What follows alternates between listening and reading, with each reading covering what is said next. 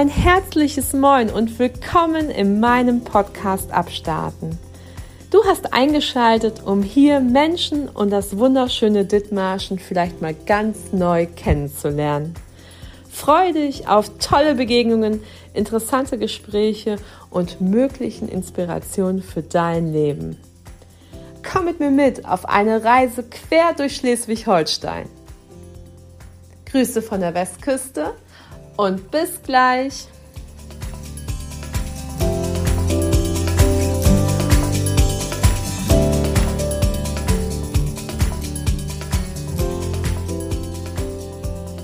Einen wunderschönen guten Morgen, lieber Michael. Kannst du mich gut hören? Guten Morgen, ich kann dich sehr gut hören. Einen wunderschönen guten Nachmittag, liebe Abstartenfamilie. Heute bei mir zu Gast Jörg Dewitz. Jörg habe ich kennengelernt bei der kleinen Deichzeit im Speicherkog. Und dieser Mann hat ein bewegtes Leben, denn er ist Lehrer am Gymnasium Mahne und nebenher auch noch Netzwerkbotschafter für das Haus der Astronomie plus für das Deutsche Sophia-Institut. Und wie das alles zusammen ist und wie er zu dem einen und zu dem anderen gekommen ist, das erzählt er heute im Podcast. Moin, Jörg. Moin. Jörg, also, du hast Physik, Mathematik und Astronomie studiert. Wie bist du auf diese Kombi gekommen? Das ist doch das naheliegendste, was man studieren kann. Nein, das war schon immer so. Also ich habe als als Kind habe ich angefangen mit der Modelleisenbahn. Da hat man eben diese ganzen Stromkreise gehabt und mein Onkel, der hatte ähm, so einen Elektrobaukasten. Da lag bei meiner Oma dann noch rum und dann habe ich dann mit den ganzen Trümmern, die da noch waren, habe ich dann schon angefangen zu experimentieren habe Fischertechnik gehabt, habe Lego gehabt und dann ist man so irgendwie in Technik reingerutscht. Habe meinen ersten Mofa-Motor habe ich dann auch selbst zerlegt und wieder zusammengebaut natürlich auch. Und ähm, ja, so kommt man irgendwie zur Technik und dann ist das Schulfach Physik da sehr naheliegend und strahlt eine enorme Faszination aus. Und habe mich da immer wohlgefühlt, weil ich so Zusammenhänge, so naturwissenschaftliche Zusammenhänge dann auch schon gesehen, erkannt und genutzt habe, eben zum Basteln und sowas. Und dann ist man in der Schule Physik-Leistungskurs gab es damals noch, den hatte ich dann und dann ist man einfach mit Mathe und Physik, hat man sich dann äh, fürs Studium angemeldet. Und ich bin in die Pädagogik gekommen. Also zuerst wollte ich eigentlich ähm, wirklich Ingenieur werden. Da war Onkel, mein Onkel auch mein Vorbild, der ist auch Diplom-Ingenieur. Und dann war ich ähm, gleichzeitig aber noch äh, Jugendtrainer bei uns im Verein. Und während, während der Bundeswehrzeit da hat man so ein bisschen Zeit, das mal alles so sacken zu lassen, ist mir dann die Idee gekommen, dass ich das, was mich so interessiert, naturwissenschaftlich, mit dem, was ich nebenbei auch gemacht habe, die Arbeit mit Jugend, habe ich dann verbunden und bin dann, dann Mathematik und Physik studiert mit dem ab, angestrebten Abschluss, äh, zwar, äh, erstes Staatsexamen, also ja, Lehrerlaufbahn dann. So bin ich dazu gekommen. Und ich muss sagen, bin eigentlich sehr froh, dass ich das gemacht habe. Also als Ingenieur wäre ich sicherlich auch glücklich geworden, aber so diese, dieses Feedback von den Schülern und dieses Miteinander und so, das ist doch ganz angenehm, das macht richtig Spaß. Du machst ja in der Schule neben Mathematik und Physik ja auch ein Wahlfach ja, das ist die Astronomie. Und da bin ich in der glücklichen Lage, ich konnte mein Hobby zum Beruf machen. Also ich habe immer, ich habe schon ja relativ früh mir, mich für Astronomie interessiert, wollte damals auch so ein Quelle-Teleskop haben, da haben meine Eltern gesagt, nee, da taucht alles nichts, da hatten sie auch recht. Und dann habe ich dann im, im, Studium konnte man Astronomie als Wahlpflichtfach dann an der Uni als Kurs äh, belegen. Das habe ich dann auch gemacht und haben wir dann auf dem Dach auch beobachtet. Und dann habe ich nachher von meinem ersten Geld, was ich nach dem nach dem Studium dann hatte, habe ich mir dann auch ein Teleskop geholt und habe das dann auch sofort eigentlich in die Schule gebracht als Referendar und habe mit den Schülern beobachtet. Die durften durch mein Teleskop gucken, haben uns das gemeinsam dann auch da so erschlossen. Und ja, so bin ich zur Astronomie gekommen. Und das habe ich dann jetzt hier in Mahne, als ich ankam, ähm, auch weitergeführt. Also habe mein eigenes Teleskop und wenn ich dann so einen Physik-Leistungskurs hatte, dann habe ich das abends mal mitgebracht. Das sind ja so überschaubare Gruppen, so 10, 15 Leute waren das dann. Und dann haben wir dann nachts dann beobachtet und haben auch Astronomie als, als ja, die Astrophysik unterrichtet. Und dann gab das mal so ein Zeitfenster, da sollten die Schulen ähm, Wahlpflichtunterricht einführen. Bis dato war das immer so, da gab es immer Latein als dritte Fremdsprache und die Schüler, die kein Latein hatten, hatten eine Freistunde. Und so diese Freistunden, die waren, wurden von den Schülern natürlich als ungerecht empfunden und das sollte noch gefüllt werden. Und da sollten die Schulen dann ein, ähm, ja, etwas anbieten. Und da bot sich dann für mich eben diese Astronomie an. Zum einen ist das in vielen anderen Bundesländern ein, ein, ein komplettes Unterrichtsfach gewesen, also in den neuen Bundesländern muss man letztendlich sagen, ist es zum Teil ja immer noch. Und da gab es dann auch Lehrpläne und das haben wir dann alles für die Schule umgebaut und angewendet und dadurch ist dann das ein gleichwertiges Fach geworden. Wir haben also gesagt, wir wollen den gleichen Anspruch haben wie die dritte Fremdsprache.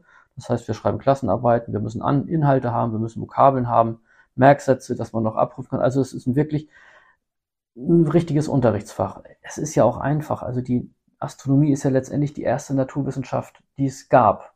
Die Leute haben ja als erstes angefangen, haben an den Himmel geguckt und haben dann Zusammenhänge.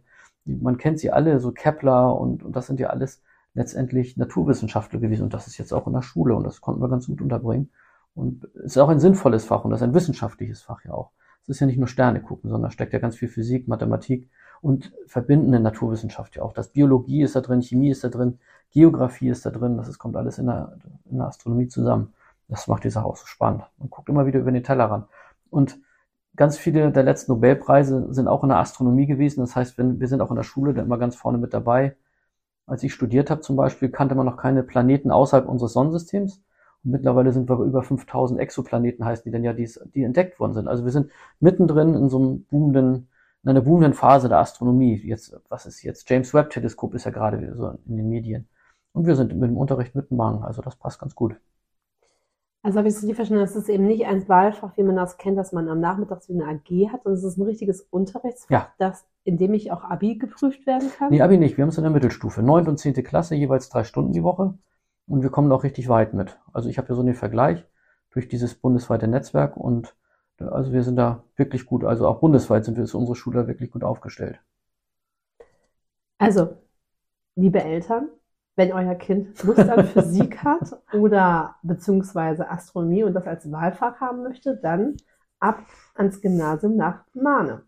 Und das hast du gerade gesagt, dass du auch in diesem Netzwerkportal bist. Wie viele Schulen machen denn das als Wahlfach? Ah, das kann ich so gar nicht sagen. Also das gibt, gibt ganz viele verschiedene Modelle. Wir haben jetzt gerade, letzte Woche wieder da gewesen.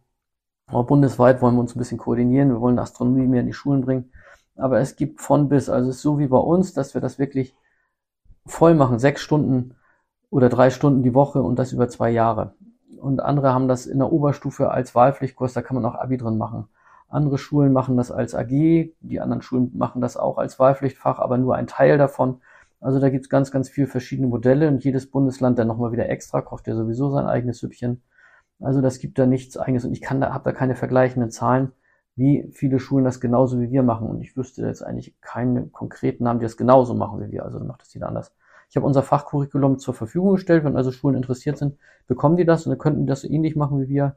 Aber es sind ja immer zwei Schritte. Das eine, dass man es machen will, und das andere, dass man es auch in der Schule umsetzen kann. Einerseits muss natürlich die Stimmung in der Schule auch so sein. Der Schulleiter muss dafür eintreten und es müssen vor allen Dingen Lehrer da sein. Da haben wir ja ein extra, extremes Problem mit Physik und Mathematik. Also wenn Leute Physik und Mathematik unterrichten können, dann werden die eigentlich relativ ungern für was anderes freigestellt, dass sie dann noch so zum Beispiel Wahlpflichtunterricht, Astronomie machen. Dann nimmt man lieber ein anderes Wahlpflichtfach, was, äh, was Lehrer unterrichten können, die eben nicht so Mangelware sind wie wir Physiker. Ja, du bist quasi sehr wertvoll. Nun, wie bist du denn an das Deutsche Sophia-Institut gekommen? Ich habe auch gesehen, auf deiner Jacke sind NASA-Button. Also eigentlich habe ich so gedacht. Patches, keine Button, Patches. Patches. Also ich dachte, so ein bisschen Cape Canaveral-Feeling hatte ich so ein bisschen. Apollo 11. Wie bist du dazu gekommen? Und irgendwie hast du auch was mit der NASA schon zu tun gehabt. Ja, ich, ja, ja. Also jetzt sind wieder, ich muss immer weit ausholen und weil du in deiner Frage steckt da ganz, ganz viel Antwort drin. Wie bin ich dazu gekommen? Also das war auch ein Schulprojekt ähm, ja, ich hole mal ganz weit aus. Also bei uns an der Schule gab das, oder in Schleswig-Holstein gab das neues Modell für die Oberstufe. In der Oberstufe sollte ein ähm, profilergänzendes Fach eingeführt werden, in dem naturwissenschaftliche Inhalte unterrichtet werden, die aber in keinem anderen Fach unterrichtet werden. Und da bin ich an der Uni gewesen, zur Astronomie war da eine Veranstaltung, die hat dann ein neues Teleskop auf dem Dach und, und wollte mir das angucken. Und dann waren wir nur ganz wenige Lehrer da und dann sagte der Professor, hat, äh, Professor Duschel war das, sagte dann auch, dass sie nur so wenige sind, kommen Sie doch nächsten Mittwoch mal ins physikalische Kolloquium, das ist einer von der NASA und stellt sein neuestes Projekt vor. Naja, und dann bin ich dahin. Ich habe ja auch in Kiel studiert und war ganz froh, dass ich da auch mal wieder hin konnte. Und dann war ich da in diesem physikalischen Kolloquium.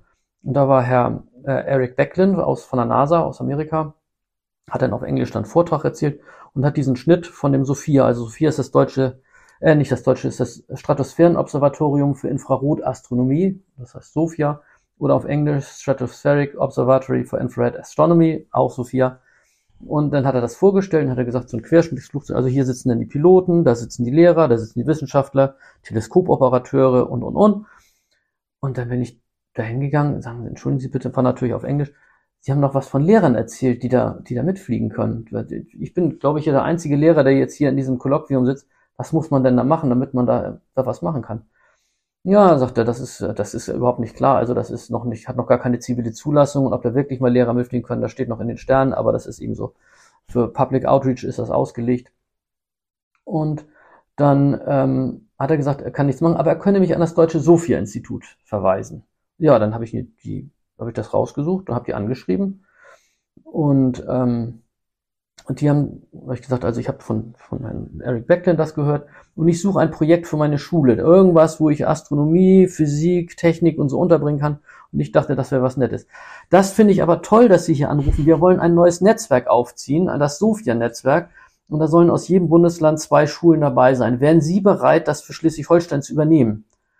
Da drehte sich sofort die Situation um. Also ich bin dahin als Bittsteller und wollte eigentlich irgendwas haben. Und, auf, und die, dann drehte sich das sofort um. Die haben mich gefragt, ob ich das hier in Schleswig-Holstein publik machen könnte, ob ich das vertreten könne. Und ja, dann habe ich, eine, sagt man ja nicht nein. Aber auch ein netter Kontakt zu Cecilia Scorza, die kenne ich immer noch sehr gut, mit, war eigentlich immer noch befreundet. Und ähm, ja, dann sind wir zum ersten, bin ich dann zum ersten Treffen dann irgendwann hingefahren. Und das war das in Heidelberg am Max-Planck-Institut gewesen eine wahnsinnige, hochwertige Veranstaltung. Also da hat man nicht Leute getroffen, die irgendwas darüber erzählt haben, was sie sich angelesen haben, sondern ich habe mit dem Ingenieur gesprochen, der das Ding entwickelt hat, gebaut hat. Ich habe mit dem Institutsleiter, der hat den Vortrag über die Geräte gehalten. Wir sind beim Max-Planck-Institut im Keller gewesen, haben uns ein Gerät angeguckt, was da angebaut werden soll, wo Grundlagenforschung dazu gemacht wird. Also eine enorm hochwertige Fortbildung, die wir da gemacht haben. Und wir, wir also ich waren ja eben viele Lehrer dann auch da. Und wir waren wirklich dann ziemlich gut qualifiziert. Und dann habe ich das in der Schule unterrichtet. Wir haben Experimente entwickelt und dann auch oder auch bekommen, umgesetzt. Und das habe ich dann im Unterricht gemacht. Habe dann auch Kollegen eingeladen, hier aus dem Kreis Dithmarschen auch. Und dann haben wir, haben wir diese ganzen Ansätze, die ich da erworben habe, haben wir dann hier auch umgesetzt. Dann bin ich noch bei Teleskoptreffen hier in Schleswig-Holstein gewesen, habe dann was über dieses Projekt erzählt. Und ähm, ja, ich habe wohl eine ganz faszinierende Art und die waren alle total begeistert und hat richtig Spaß gemacht.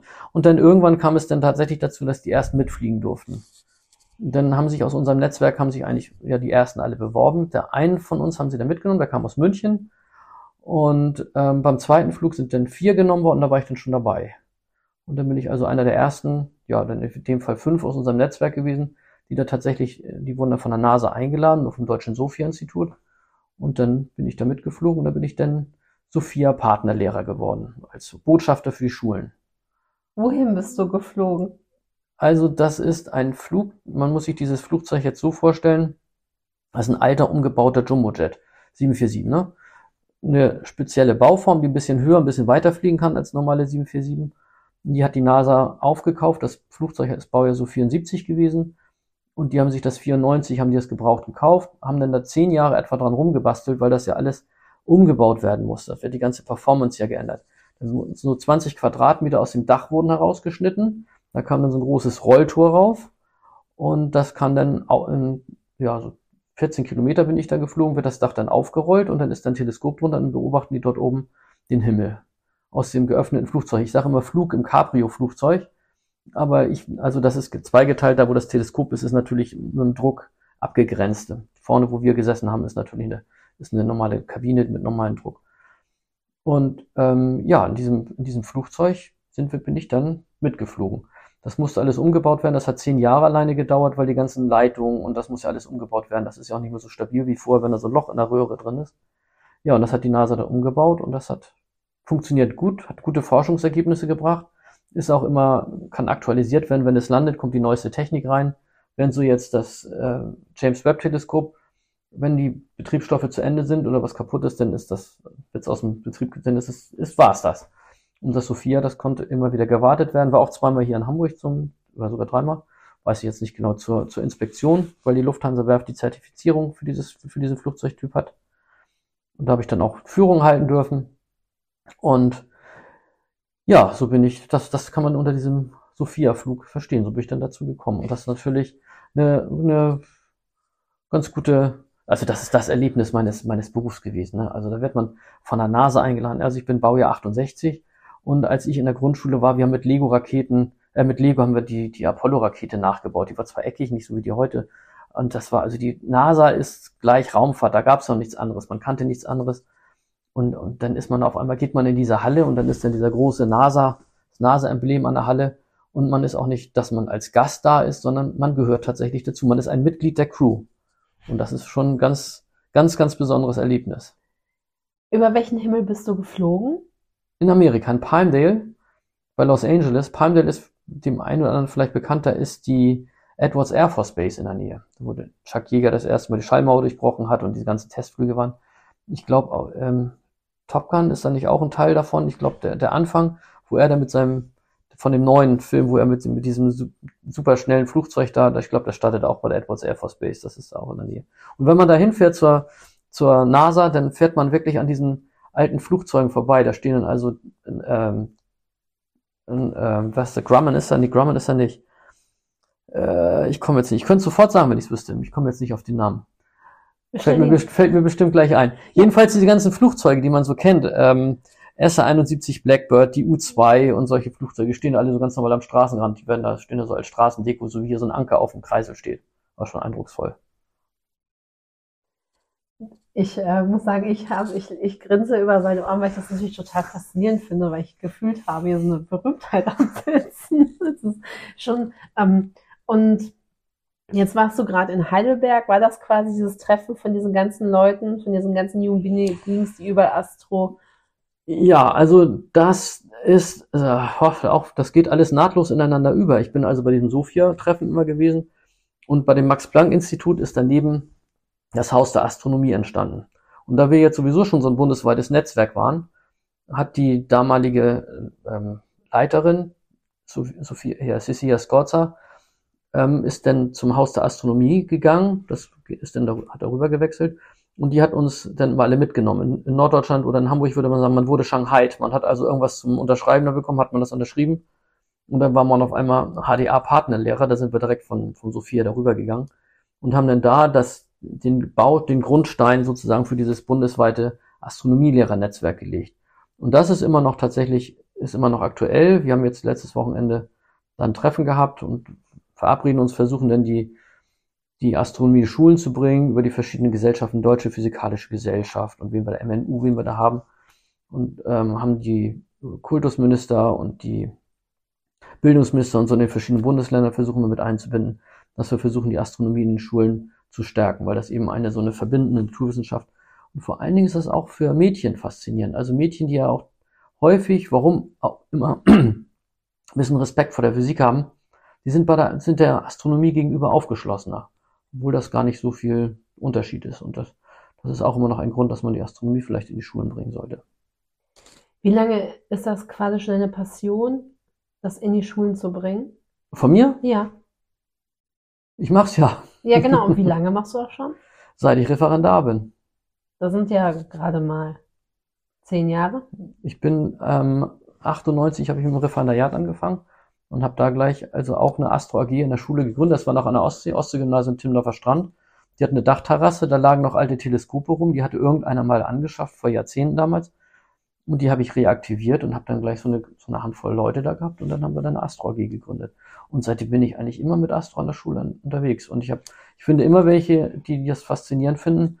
Und wenn ich im Garten stehe und Sterne zeige, dann kommen auch Nachbarn dazu und dann zeige ich denen erstmal den Himmel. Die sind dann auch einfach fasziniert von Astronomie. Obwohl, wie gesagt, Astronomie ist was anderes als Stern, Sterne am Himmel gucken. Ne? Man muss wieder auch ein bisschen was verstehen, was dann da oben ist. Ja, ähm, ich, ich habe auch lernen dürfen, obwohl ich das irgendwie im Hinterkopf wahrscheinlich wusste, aber da nochmal so von dir präsentiert bekommen habe bei der kleinen Gleichzeit, dass du eben erzählt hast, dass eben Sternzeichen zu verschiedenen Jahreszeiten in verschiedenen Abschnitten des Himmels zu sehen sind. Sternbilder. Was habe ich gesagt? Sternzeichen. Oh, Entschuldigung. Sternzeichen ist Fische, Aszendent, das ist Astrologie eher. Nein, aber diese, diese Sternzeichen, die finden sich auch im Himmel, die sind ja, das sind ja die Sternbilder auf der Ekliptik. Das auch, aber Sternzeichen klingt immer so ein bisschen. Ne? Hervorragend, dass wir das nochmal äh, ins richtige Licht gerückt haben. Also, Am Himmel sehen wir Sternbilder. Genau. Ja. Und ja, und das ist ja einfach, wir drehen uns ja um die Sonne mit der Erde in einem Jahr einmal rum. Und wenn wir in Richtung der Sonne gucken, können wir die Sterne, die dahinter sind, natürlich nicht sehen. Die sind, weil die Sonne, man würde jetzt sagen, verdecken, aber für uns heißt das eigentlich, dass die am Taghimmel zu sehen sind. Wenn wir die Sonne sehen, ist es für uns Tag und da sieht man ja typischerweise keine Sterne. Und deswegen können wir immer nur die Sterne sehen, die von der Sonne abgewandt sind von unserer Erdposition aus. Und wir ändern unsere Position ja immer einmal im Jahr und deswegen wird das immer ganz, ändert sich das. Und so kann man auch die Jahreszeiten ja sehen. Also wenn wir jetzt rausgehen, dann sehen wir also, jetzt kommt langsam Orion, das, das Wintersechseck, was dann dazugehört. Großer, kleiner Hund, Stier, Fuhrmann, die sind alle dann da. Und die im Sommer nicht da sind. Die im Sommer nicht da sind. Im Sommer stehen in diesen Sternbildern steht dann die Sonne und dann sehen wir, sind die am Tag, sind sie zwar da, aber wir können sie nicht sehen. Also an alle, die verzweifelt im Sommer das Winterdreieck gesucht haben. Wintersechseck. Wintersechseck. Sommerdreieck. Ja, richtig, Sommerdreieck. Gibt es noch, dann gibt es das Frühlingsdreieck und das Herbstviereck. Das sind so die so zu, zur ersten groben Orientierung. Und dann gibt's ja zu einem immer noch eine schöne Geschichte dazu. Es gibt so ganz viele Tipps und Tricks, wie man dann diese Sternbilder sich merken kann und was man da sehen kann. Was ganz spannend war, du hast erzählt, ähm, man lernt Karten lesen, wenn man Sterne gucken möchte. Man macht das nicht mit einer App, man macht das mit. Ja, also das ist meine Empfehlung. Also ich würde niemals beim Handy rausgehen und die Sterne angucken, dann hält man das Handy hoch das ist ja ein relativ heller Bildschirm, vor allen Dingen ist auch viel blaues Licht da drin. Und das ähm, blendet das Auge und blenden, das dauert sehr lange, bis das sich wieder zurückbildet. Das kennen, glaube ich, alle, die mal nachts so wach werden und irgendwo hingehen wollen. Dann kann man nachts auf einmal gut gucken, dann geht man ins Badezimmer, macht das Licht an, dann macht man das Licht wieder aus und will zurück in sein Schlafzimmer. Dann sieht man gar nichts, dann ist alles pechschwarz. Dann hat man gedacht, Moment, ich konnte doch eben noch, konnte ich doch noch gucken. Und das ist einfach, dass das Auge sich dann erst wieder ganz, ganz langsam an die Dunkelheit gewöhnt. Und wenn man diese Nachtsicht erstmal hat, dann sollte man sich die nicht kaputt machen, indem man auf sein Handy guckt. Und dann nehme ich dann meine drehbare Sternkarte. Da kann man dann auch den sich verändernden Himmel einstellen. Und dann habe ich so eine kleine rote Leuchtdiode an so einem Schlüsselbund hängen. Die ist von der Helligkeit so wie das, was man im Fernsehen an der Fernbedienung hat oder so. so eine, und das reicht nachts tatsächlich, um so, so einen Karten und so lesen zu können.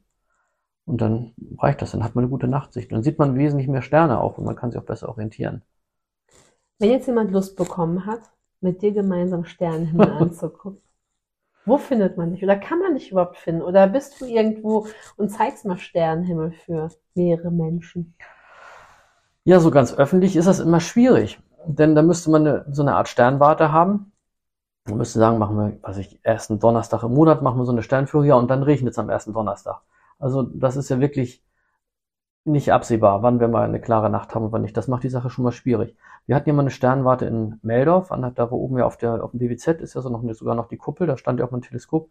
Das hat ein, ein Kollege von mir, äh, Roland Schaffitel, der war in der Meldorfer Gelehrtenschule, bei dem ist die Astronomie so ein bisschen eingeschlafen, weil der den, den Rückhalt nicht mehr von seiner Schulleitung hatte, soweit ich das weiß. Und deswegen ist das Ganze dort so eingeschlafen. Und der hat das dann auch gemacht, der hat so eine Sternführung gemacht. Aber man, man kann auch das Pech haben, dass man auf sechs aufeinanderfolgenden Monaten im Winter einfach keine klare Sicht hat. Deswegen ist sowas zu planen ganz schwierig. Ich mache in der kleinen Deichzeit, will ich, ach nee, das ist nächstes über den Sophia-Mitflug will ich wahrscheinlich machen im Sommer. Aber ansonsten, wer, wer sowas mal machen möchte, kann ich jetzt nicht sagen bei mir, aber da könnte man zum Beispiel zum Teleskoptreffen gucken. Das gibt immer das AFT, Aschberger Frühjahrsteleskoptreffen heißt das, glaube ich. Das ist in der ähm, ähm, oben am, wie heißt das hier noch bei Schleswig? Hüttener Berge da oben. Da ist immer ein Teleskoptreffen, da, da sind auch ganz viele Leute, die lassen auch gerne mal durch die Teleskope durchgucken. Da war das Globetrotter Hotel, jetzt hat das irgendwie einen anderen, anderen Besitzer. Ach ja, genau, da war ich auch schon mal. Genau, und da, da ist immer einmal im Jahr Teleskoptreffen, manchmal auch zweimal im Jahr. Und ähm, da gibt's auch immer die Möglichkeit reinzugucken. Aber da haben wir das auch das letzte Mal gehabt, da hat's auch geregnet. Dann sitzen wir drin und dann wird jemand gesucht, der einen Vortrag hält. Das habe ich auch schon zweimal gemacht. Da habe ich auch, auch über Sophia oder ich bin auch mal bei den Großteleskopen in Chile gewesen. Das habe ich auch, kann ich auch noch wieder eine Geschichte zu erzählen. Soll ich noch? Ja, eine Geschichte noch. Eine Geschichte über Chile. Also ich bin in diesem Netzwerk, in ähm, Netzwerklehrer. Und es ist in Chile so, in Chile ist eines der wenigen Staaten weltweit, die wirklich jetzt Astronomie als Unterrichtsfach von der Grundschule bis zum Schulabschluss machen. Warum? Weil in Chile ganz, ganz viele Staaten ihre Teleskope stehen haben. Auch die Europäer. Das europäische, die europäischen Teleskope stehen jetzt fast alle in Chile, die, die optischen. Und auch ähm, USA, Japan, die haben alle das in Chile stehen. Und deswegen hat Chile gesagt, also Warum? ähm, auf der einen Seite sieht man da was anderes als bei uns. Wir sind ja, wenn wir uns den Globus vorstellen, hängt man in Chile auf der Unterseite des Globus und kann nach unten gucken. Das können wir hier nicht. Wir können nur nach Norden gucken. Und im Süden ist zum Beispiel das Zentrum der Milchstraße. Das macht die Sache ganz spannend. Aber was viel wichtiger ist, da ist die Luft, was ich gerade gesagt habe. Wir können uns hier verabreden und das könnte mit größter Wahrscheinlichkeit ist der Himmel bedeckt. Wenn wir uns in Chile verabreden, ist mit 99-prozentiger Wahrscheinlichkeit der Himmel klar. Ich bin da in der Wüste gewesen und dann sieht man die Sterne hinter der Düne aufgehen, zack, wie, wie eingeschaltet ist das. Also und hier kommt das ja langsam so, erhebt sich so aus dem Dunst und dort ist wirklich klar. Das liegt daran, dass die, dass Chile, das ist, also geht um die Atacama-Wüste dort, trockenste Wüste der Welt, neben den Polen. Und das liegt am Pazifik, da kommt der kalte äh, Humboldtstrom hoch und dadurch ähm, kondensiert eben die Luftfeuchtigkeit. Ist die Luft trocken, dann steigt sie auch noch hoch bis auf das, auf die äh, höhere Ebene der Atacama und ist da also richtig trocken. Das ist also wirklich die, wenn man da lange arbeitet oder so, dann hat man ganz trockene Haut, Fingernägel sind rissig, trockene Lippen und so, da muss man ein bisschen aufpassen. Und ähm, ja, da sind dann diese ganzen Großteleskope.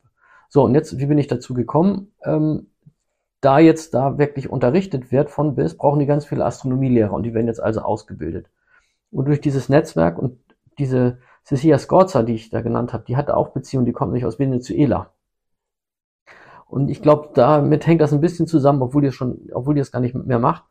Und da ist jetzt so eine Verbindung und da gibt es so eine gemeinsame Ausbildung, dass, dass unser Netzwerk mit denen zusammenarbeitet und die Lehrer dort auch auszubilden.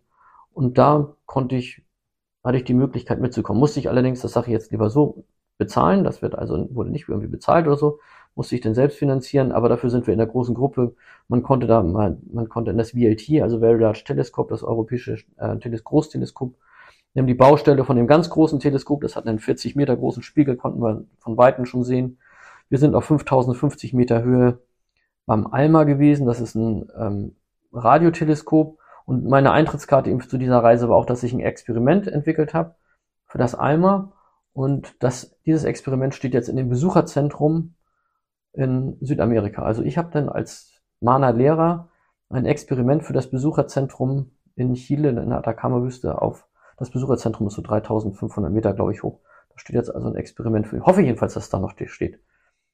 Also ab nach Chile. Wir gucken mal, ob es da noch ist. Weißt du von einem deiner Schüler, der jetzt auch Physik oder Astro studiert? Ja. Also zumindest von einem. Der ist jetzt Kollege in Heide. Den habe ich, den habe ich, der hat mit mir auch mit dem Teleskop dann durchgeguckt, das weiß ich. Von dem weiß ich es genau, der hat ähm, Physik studiert und auch Astronomie. Der, den habe ich dann auf der Astro-Fortbildung getroffen. Und ein anderer äh, Schüler von mir, der ist jetzt auch Physiklehrer in, in Kiel. Also die konnte ich mit meiner Faszination, die konnte, konnte ein bisschen überspringen. Aber das ist natürlich, ob das von mir kommt oder ob das intrinsisch war, das will man. Aber vielleicht Astronomie so ein bisschen. Und wenn jetzt hier Lehrer aus verschiedenen Schulen das möglicherweise hören und sagen, irgendwie, ich bin Physiklehrer, ich habe das mal im Studium auch gehört, könnte der jetzt irgendwie da noch mit einsteigen? Natürlich. Also wir machen diese Fortbildung in Heidelberg, die ist jedes Jahr. Das ist so eine dreitägige ähm, bundesweite Lehrerfortbildung. Da können sich bundesweit alle Lehrer ansetzen, anmelden. Da sind ein paar Plätze sind aber frei. Ähm, unser Netzwerk, das sind so, wie viel sind wir denn? Ein harter Kern von 30, 40 vielleicht. Und die restlichen 60, 70 Plätze sind dann eben frei verfügbar. Die können dann gebucht werden. Und äh, manchmal stelle ich das auch hier bei uns noch ein, dann kann, kann das über die unsere zentrale Stelle gebucht werden. Und ja, kann man mitmachen. Und wer in der Schule was machen will, ich stelle das alles zur Verfügung. Ich habe auch schon meine Tafelbilder, wir haben digitale Tafel an der Schule, das heißt, meine Tafelbilder am Ende der Stunde kann ich speichern. Das habe ich hier Kollegen in Schleswig-Holstein auch schon zur Verfügung gestellt. Ich habe da gerade eine schöne Einheit über den Stern, über die, das Planetensystem gemacht oder Einführung zur Orientierung am Sternhimmel. Und dann kriegen die mein Tafelbild und dann können die das verwenden oder nicht. Das ist also, kriegen die, kriegen die meinen Unterricht und können sie machen. Meinen Unterricht kann ich selbst immer noch am besten und die können ihren Unterricht auch am besten. Das sind ja nur Tipps, die müssen machen. Wer, wer das versucht nachzumachen, was ein anderer mal gemacht hat, der muss also scheitern eigentlich das. Aber es ist immer ein Tipp, wie man anfangen kann. Ja, dann, ich würde sagen, der Sternhimmel ist gerettet. Auf, auf mit Lichtgeschwindigkeit äh, zu, neuen, zu neuen Ebenen. Äh, lieber Jörg, vielen lieben Dank für deine Zeit und vielleicht haben jetzt einige Lust bekommen, mehr in die Sterne zu schauen. Vielen lieben Dank für deine Zeit und Gerne. schön, dass du da warst. Ja, hat mir auch Spaß gemacht. Danke.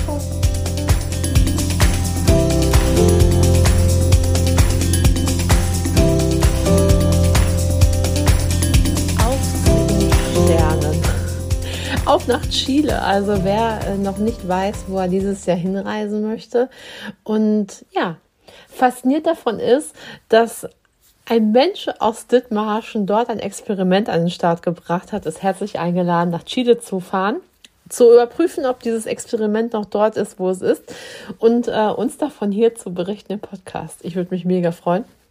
Ansonsten, ihr Lieben, ähm, wenn ihr Eltern seid von Kindern und die sich für Sterne interessieren, dann macht doch vielleicht mal an der Schule den Vorschlag, sich mit Jörg David zusammenzusetzen, sich zu verbinden und möglicherweise ein neues Wahlfach in eurer Schule zu implementieren oder äh, vielleicht seid ihr auch selber Lehrer und habt äh, Mathe, Physik und ja, die Faszination für die Sterne schon immer gehabt. Und vielleicht ist das für euch eine neue Perspektive, sich weiterzuentwickeln, was anderes zu machen oder mal eine ganz andere Fortbildung zu besuchen.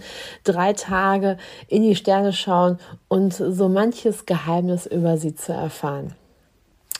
Ja, in die Sterne schauen. Es ist bereits der 19. Januar, es sind quasi fast die ersten drei Wochen des neuen Jahres um und es passiert so viel. Ähm, ja, einige werden es ja hören. Ähm, wir haben die Gelder für Northwold erhalten. Nun liegt es an Lorikeshof und Norderwörden, ob das Projekt hier richtig in die Vollen geht oder ob vielleicht doch noch das ganze Projekt gekippt werden kann. Äh, einige sind der festen Überzeugung, dass es auf jeden Fall passiert. Die Nachrichten sagen noch, es steht in den Sternen. Nichtsdestotrotz wird bald die Entscheidung fallen, wie es weitergeht mit Northwold und wie es weitergeht mit Silicon Valley auf Dithmarschen. Ich weiß auf jeden Fall, dass gerade überall in allen Ecken tolle Projekte laufen und sich Sachen neu entwickeln, neue Wege gegangen werden, um Neues hier in Dithmarschen hochzuziehen. Und vielleicht bist du eines der Unternehmen, eines der Startups, was dieses Jahr das Licht der Welt erblickt und sagt, ähm, oh, ich könnte schon so ein bisschen Promotion und äh, Unterstützung gebrauchen, dann melde dich doch einfach bei mir. Vielleicht wollen wir einfach deine Geschichte hier im Podcast erzählen und ähm, dich ein bisschen bekannter machen. Oder der eine oder andere hat ein gut gehendes Unternehmen, möchte aber trotzdem einfach mal seine Fühler ausstrecken nach neuen Auszubildenden, nach neuen Mitarbeitern und sucht diese, dann äh, melde dich doch einfach gern bei mir. Dieser Podcast ist für eines da, ein Netzwerk zu bilden für die Menschen und die Dithmarscher, die hier leben und einfach sich kennenzulernen. Und ja, Jetzt fragt man sich, naja, was muss ich denn dafür zahlen? Zurzeit ist der Podcast für lau. Das heißt, ich investiere meine Zeit, meine Kohle, meine Liebe in diese Region. Und warum ich das mache? Naja, ich bin im ersten Leben Ärztin, habe zehn Jahre am Westküstenklinikum gearbeitet und es ist jetzt Zeit, ähm, was zurückzugeben. Ich wurde hier liebevoll empfangen und ähm, bin immer noch dankbar für die Zeit, die ich am WKK gearbeitet habe. Einige wissen es, ich habe selber drei Projekte am Laufen. Als Ärztin reise ich durch ganz Deutschland und bin mal in Dithmarschen, mal bin ich nicht hier. Zurzeit habe ich gerade einen etwas längeren Aufenthalt hier gehabt, aber nächste Woche geht's für mich auf die Reise Richtung Ruhrpott, Richtung alte Heimat. Aber nichtsdestotrotz laufen hier die Vorbereitungen für das eigene Unternehmen weiter und ähm, ja, die nächsten Schritte werden gegangen. Und ihr könnt ja auf jeden Fall schon mal gucken, was bei uns so am Start ist, was Abstarten noch mehr zu bieten hat und eben der Podcast.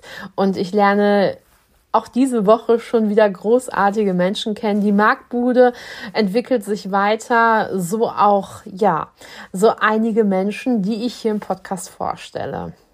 Eine Yogalehrerin ist am Start und das Handpan-Duo Lisanne und Melanie werden hier im Podcast bald erscheinen. Die beiden haben wir schon die letzten Male gehört. Einmal habe ich das ähm, Konzert im Hospiz besucht in Meldorf und das war ganz wunderbar und es hat nicht nur die Bewohner berührt, sondern auch ich, die als Gast da war und ich darf sagen, wer selber mal für dieses Jahr sich vorgenommen hat, ein neues Instrument zu lernen, vielleicht ist die Handpan genau dein Musikinstrument. Ah, ähm, ich wollte mir nicht so viel verraten. Äh, jetzt geht's weiter und ich wünsche euch ein wunderschönes Wochenende. Die Sonne strahlt. Geht raus an die frische Luft, geht raus an den Deich. Ja, geht in euer Dithmarschen umher und schaut, was es für großartige Sachen gibt. Und bleibt mir gesund, genießt eure Heimat und ich wünsche euch eine wunderbare Woche bis zur nächsten Woche, wenn es wieder heißt, abstarten mit der Kalkhake. Liebste Grüße und bis späti, Raketi!